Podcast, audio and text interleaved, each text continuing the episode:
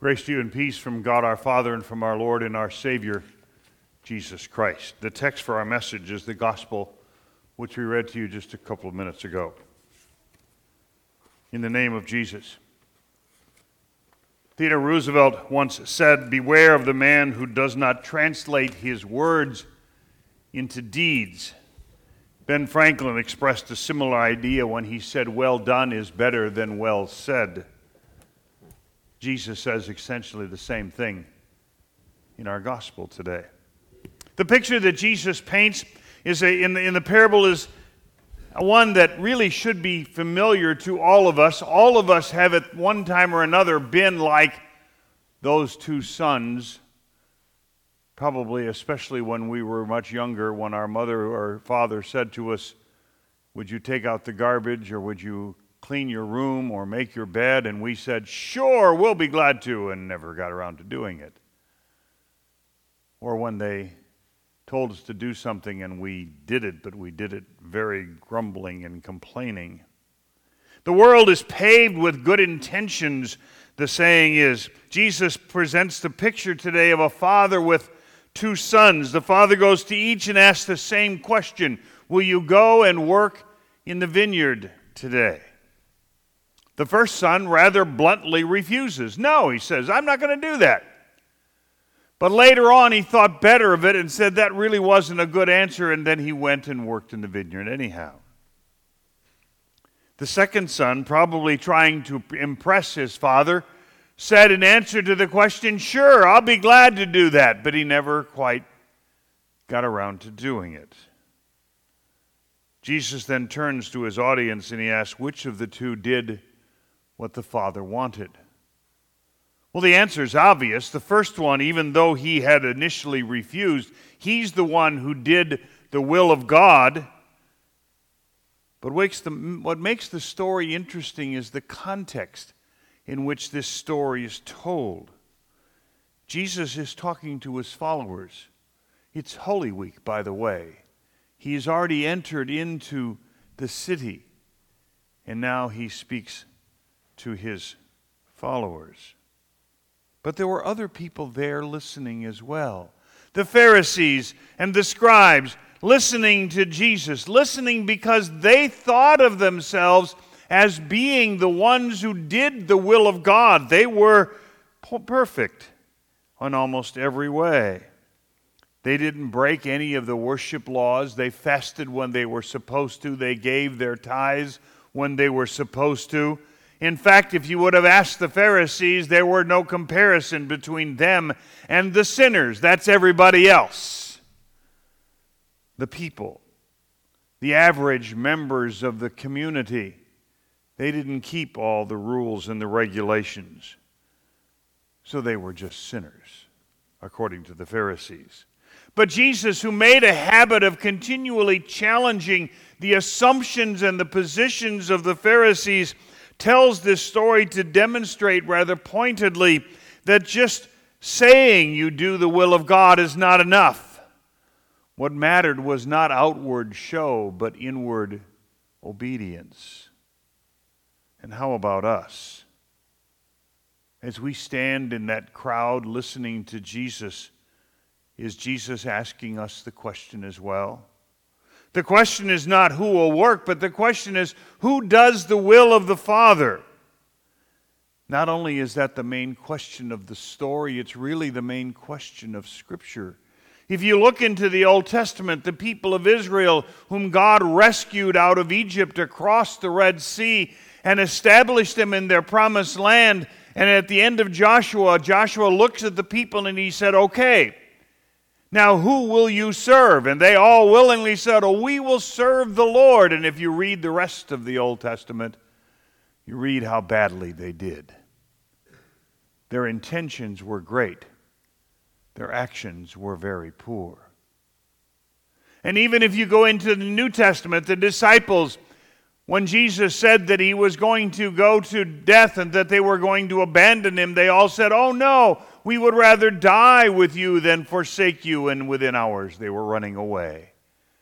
Their intentions were good, but their performance was very lacking. The other day, the Lutheran Hour devotions that are available for you any morning, LHM.org, you can find their devotions every day. And the devotion was on this parable. And the devotion writer said there was a third son. And there was. You see, there's one who did the Father's will. There's one who said yes to his Father and then went and did it. In fact, Jesus' entire life is dedicated to doing his Father's will. Do you not know that I must be about my Father's business? He said when he was only 12 years old. And he did the Father's will. He did it perfectly. And as he knelt in that garden that night, he said, Father, not my will, but yours be done. And so we ask today, who's doing the will of the Father? But then what does it mean to do the will of God? The Pharisees thought they were doing God's will, but they thought it meant only outward showy things. Do we do the same thing? We come here and we worship and we're kind of impressed with ourselves because we got up on Sunday morning and we gathered here. God ought to be impressed with that. And we pray our prayers once in a while and we try to do things the way God asks. But what is God's will? God's will is for us to work in his vineyard. God's will is to be at work bringing other people the message of his love and salvation. Doing God's will is living lives of thankful obedience because of what he's already done. Doing God's will means living lives that by our actions and by our words show to others what it means to have Jesus as our Savior. And just as both sons were called to work in his vineyard, so you and I have been called as well. We were called in our baptism. When God made us his children, he forgave us our sins and he claimed us as his own. But God didn't put us in his kingdom just to give us a ticket to heaven. That's not just because we have this inheritance now. No, he has put us in his kingdom to work for him. But here is the understanding. This is not an obligation. We do not work for God as some sort of slave. This is a privilege that God gives to his children. Just think of it. God wants you to work in his vineyard. God wants you to know the joy of doing his will. God wants you to know what it is to live our lives in keeping with his will. So will you do it? Will you do the will of the Father? Oh, it's easy to say, yes, I'm willing to serve him. We make our outward confession of faith. We publicly say we will amend our sinful lives, but then so often there's really no action. Nothing really changes. Nothing's really different. Like the Pharisees, we can make everyone impressed with our fine-sounding words, but never getting around to actually sharing the love of Christ with others. You see, the problem that we must admit, and I hope you meant it when you said it this morning at the beginning of our worship, that we don't do the will of the Father very well. He's invited us time and time again, and time and time again we have said yes, but time and time again we have failed. We talk a good game, we make all sorts of promises, but then sin takes over and we fall flat on our faces. We need, first of all, to go before God and admit that we have failed. Yes, it was our intention to do the will of God, but we have failed to do it. We need to come to God on our knees and pray for his forgiveness because of our unwillingness to work in his vineyard. But then, empowered by his forgiving love, God sets us a new opportunity. He sends us out again and calls upon us to live lives of hope and faith. You see, the joy of all of it is that God doesn't keep a ledger. God doesn't count down how many times we failed till we get to a point and he says, okay, that's it. God keeps no ledger. His forgiveness is total. It's complete. God knows we cannot keep his will perfectly. That's why he sent Jesus Jesus comes to do what you and I could never do. He keeps the will of God perfectly, and He does it in our place. That's us doing that, as Jesus says yes to His Father. And even though we fail to do His will, He forgives. He doesn't count our sins against us. Oliver Goldsmith once said, "You can preach a better sermon with your life than with your lips."